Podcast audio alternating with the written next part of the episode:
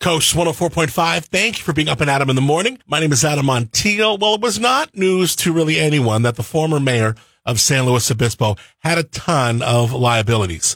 You know, more than problematic, but actually illegal behavior with regards to the First Amendment that got her in a lot of hot water.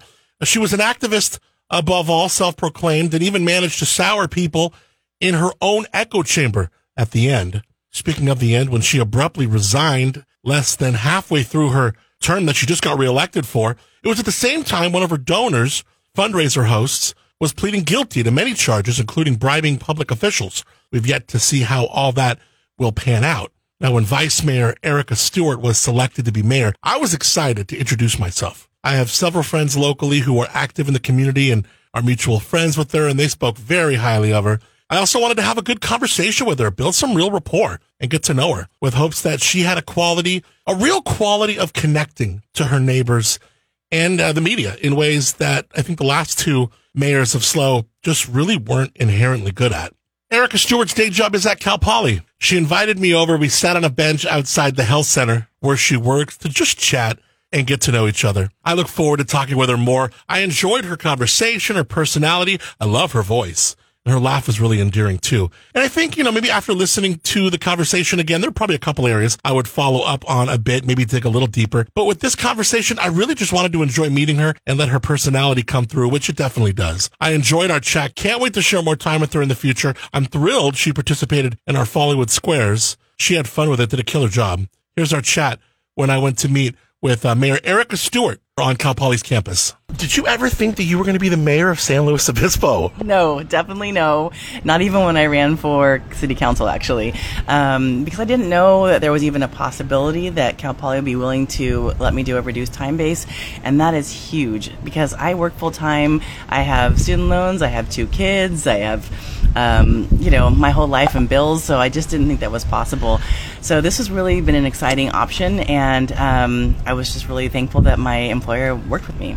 Yeah, tell me about like what you do during the day because I mean I know the the city of San Luis Obispo, the mayor is a it's a part time job, so a lot of folks have their things that they do in the day. You know, they're like you said, their life. And so we're here at Cal Poly right now. We're outside the health center. What do you do here? I am in human resources. I'm the assistant personnel director and marketing director, and um, we are constantly looking at how do we help people with our help students get in for quality health care, whether it's uh, physical health, whether it's mental health, whether it's their basic needs and health equity, food pantry, etc. And I imagine with COVID, how long you been doing this? I mean, because through COVID, that was some overdrive for you. Yes, it was. I joined, I left a different job at Cal Poly, joined the health center November 13th. I knew that I wanted to have a different job than I had. I was traveling a lot, and when I joined and became the uh, city council member. So I was here for about maybe a year and three months, I guess, and then we hit it COVID. So everyone went remote, not me, not the majority of our health center, and uh, not some of housing, and it was it's been a pretty intense time. It really has. I mean, just from you know managing the students and the ex- the, the expectations that the city has of the students and everything going on. I mean, I can only imagine. It's been wild. It has been. I mean, we had very different setups numerous times. I mean, change change was the name of the game because we had to help make sure. Okay, do we get students testing? Do we have to set up space for them to you know have a mass kind of hospital situation? We didn't know what the pandemic was going to look like, and then there was okay, are we going to be able to be a vaccine provider? Then eventually we were. So we now we do vaccine clinics, but only for students, not for staff, because it's a health services fee that the students pay. So it's for students, not yeah. for um, staff and faculty. But the staff and faculty can can come in and get the over the counter medicine because that is right. at a great deal. It's like a state at cost. And they can on Fridays use the food pantry because unfortunately some people aren't paid to a point where they can financially uh, manage all their bills. Or, you know, they, they've lost a friend or family member they're living with has lost their job during COVID. And so that's been a very different space for students and for staff and faculty. What made you want to get into public service? I've always loved being involved with people. And then um, when I came to Cal Poly, I was involved with with student government. Um, I was president of my residence hall, and then I ran for board of directors. I was uh, the ASI president. So that was all, you know, something where I learned about this microcosm of life of government and business and public service. And I really had no idea. I wanted to be a chef, which I did later become a chef. Nice. Yes, I own my own bakery as well, and um, got. Do you? I did. Wow, we gotta, we gotta talk about baking stuff. Absolutely. And then I was lucky enough to work with Megan Loring. I don't know if you're. Of familiar. course. Yes. I love Megan. amazing. We went up to stay with when she was at Fort Bragg. I mean, now she's yeah, back. yeah. But we went up to stay um, at that place she was at, the Noyo Inn in Fort Bragg. It was incredible. Hung out with her, had some wine with her. I love Megan Loring. She is amazing. She is just a wizard with food. I mean, food you would never imagine putting together, and I just absolutely was on. She cooked me a Thanksgiving dinner one time no way, really? for the Cork Dork show. Oh, that's so cool. It was, I mean, can you imagine Thanksgiving dinner done by Chef Megan Loring? Oh, I mean, I had the everything but the turkey one time. Yeah, yeah. Uh, we're gonna, I, can I ask a couple questions, kind of getting down and dirty into stuff? I, I'm not going to put you on the spot per se, but you're coming into a position that was kind of inhabited by someone before you, highly controversial, questionable behavior, kind of reckless at times, and often put herself ahead of her role to us as mayor. Now, how did you kind of mindfully want to step into this role and, yes, be unique and true to yourself, but also, you know, know that there's some mending to be done in this role from mayor to citizen? It's a great question. I when I first looked at running for office, I had gone through a program called Emerge California, and that was in 2018. I was trained as far as California women Democrats, and they were training people to run for office. So for me, I was seeing at a national level and at a local level at the county and, and uh, county and city some very negative behavior. And so for me, I am true believer in the nonpartisan aspect of this position. And Thank you so much for saying that. I, I really appreciate that. We've talked about it. I mean, it's in the charter. It is what it is. And I really appreciate that about you. Thank you. And I mean, I, I, I feel that it's important to listen to all people, and we're many of us are actually trying to get to the same end goal, but just getting there in very different ways. And and I I appreciate hearing different opinions so that I can at least understand. Oh, you you know you may not hate X Y Z. Okay, I get it. You just are afraid of this, or you're concerned about this, or you don't like that. So that's been really kind of how I look at it. Is really trying to get the input and the feedback so we can look at all different ways to really work through issues. Um, none of these issues are going to be managed by one side or the other. They'll be managed, but they won't be solved by just one side because you always are leaving out another side. Great Or point. It's not just two sides for that matter. We have many sides to many issues, and no one person feels exactly the same on all of the issues that are out there. I meet people who are environmentalists and are uber capitalists. Um, people who really care about diversity, but also, you know, want to live in a really nice house by themselves in a single family home with a beautiful big grassy yard. So really, these are these are all fine things, but they don't all necessarily work together. And so, if you're to take any one person and look at one decision they've made and say that's all of them, Yeah. that's unfair. A question about the homeless situation. Yeah. A homeless situation is really an issue, and it's also not just a housing issue, as we always hear. I've known and befriended a, a homeless man. He's the great Tony Devotier. Rest in peace, my man. He was so much fun, Mm-hmm. and I saw the ins and outs of shelter life through the good work that they do out at the Maxine shelter, uh, but also to a certain extent, the shelter homeless is kind of a different community than the hidden tents back in the creek and under the freeway kind of homeless. The encampment homeless has, I feel, a deeper uh drug issue. The meth now is not the same from the meth 15, 20 years ago. It's inducing schizophrenia, some real mental health issues. I mean, I was on the corner of Broad and Marsh the other day, and this dude came right up next to me, banging on my windows, yelling at me. I mean, thank God nothing happened. I'm just waiting for this light to turn green. But I mean, these are like real things happening now. I imagine you have an earnest heart to improve this. So beyond housing talk, how can we work together and what can be done to help these addicted and mentally hurting people at the same time make neighbors and business owners feel safer? It is a very complex uh, issue. You're absolutely correct. I mean, just in, in I used to, as I mentioned earlier, I used to own a bakery, and we'd have a lot of people. So I was in a coffee shop. I was I was a wholesale bakery. So I just rented from um, the kitchen, and so in the front in the coffee shop, there'd be a lot of people who would you know buy a coffee and hang out for quite a few hours because they didn't have somewhere else to go. And there's an individual that I knew there. He had a son, and um, he was uh, quite heavy set, and you assumed that he was kind of alcoholic, maybe. Well, it turned out that many, and he loved my brownies, which was so great. So that's why we had many conversations. He'd be like, "Oh, are the brownies coming out?" And then we'd start having conversations about his life. And Yeah. it was really cool. Um, many years later, after I've closed the bakery and I was walking around downtown one day, I saw him, and he had lost like 50 pounds, and he wasn't bright red, and he looked fantastic. And I said, "Wow, how are you doing? What's going on?" And he's like. I didn't know I was diabetic. And so I'm thinking, oh my gosh, I helped you and I gave you all these brownies. Oh, no. Terrible. but he didn't know, and he's Right. buying brownies and buying, buying, you know, eating bread and eating pasta at the shelter and whatever it was. Um, and it turned out that all he needed was a little bit of help. And now he, um, you know, had had the healthcare services that he got through the CAPSLO programs, and he's, you know, I've only seen him a couple times now, and he seems like he's doing great. That's cool. So I, I think there are times when it's, you know, physical health that needs to be taken care of. Sometimes it's mental health, um, and we have to figure out how to how to help people access the services they need. There are so many veterans on um, on the streets, and the post traumatic stress. I mean, that is horrifying, and I feel so terrible for them. And I could only imagine why some people might um, take some drugs to numb them the pain and, the, and Yeah. those memories must be awful at times. It's so crazy because it's so multi-pronged. I mean, because Yeah. you're right. I mean, if someone, man or woman, serves this country, like we need to be there for them afterwards, and and any struggles that uh, they have. But also, you, you look at some of these, um, some of the numbers that say that came out of like Venice Beach. You know, that was a big thing, and you found like maybe 30 people out of like, the 280 were even California residents. I mean, we also live in a place that's beautiful, Santa Barbara, San Luis Obispo, L.A. This is kind of a destination for a person who may desire to live that way.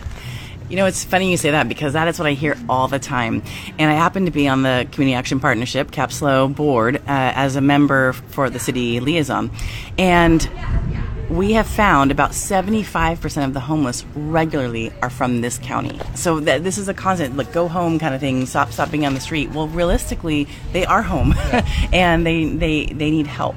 Um, and help maybe housing, help maybe food, help maybe showers, help maybe medical, you know, help all different things. And, you know, I think you and I were talking about earlier, there's, I think, almost 2,000 nonprofits in this community. Yeah. So, you know, whether it's calling 211, whether it's texting 211, you can get going online, you can get to all these different nonprofits, governmental agencies, and figure out the kind of help that is, is available. So that's just one way. But realistically, we're looking at some great pro- programs. We've done the community action, I'm sorry, I'm sorry, uh, uh, CAT team, yeah, the community action team. Um, and that's with the police and a social worker. We are so thankful. It has worked so well. And now the county also has a CAT team.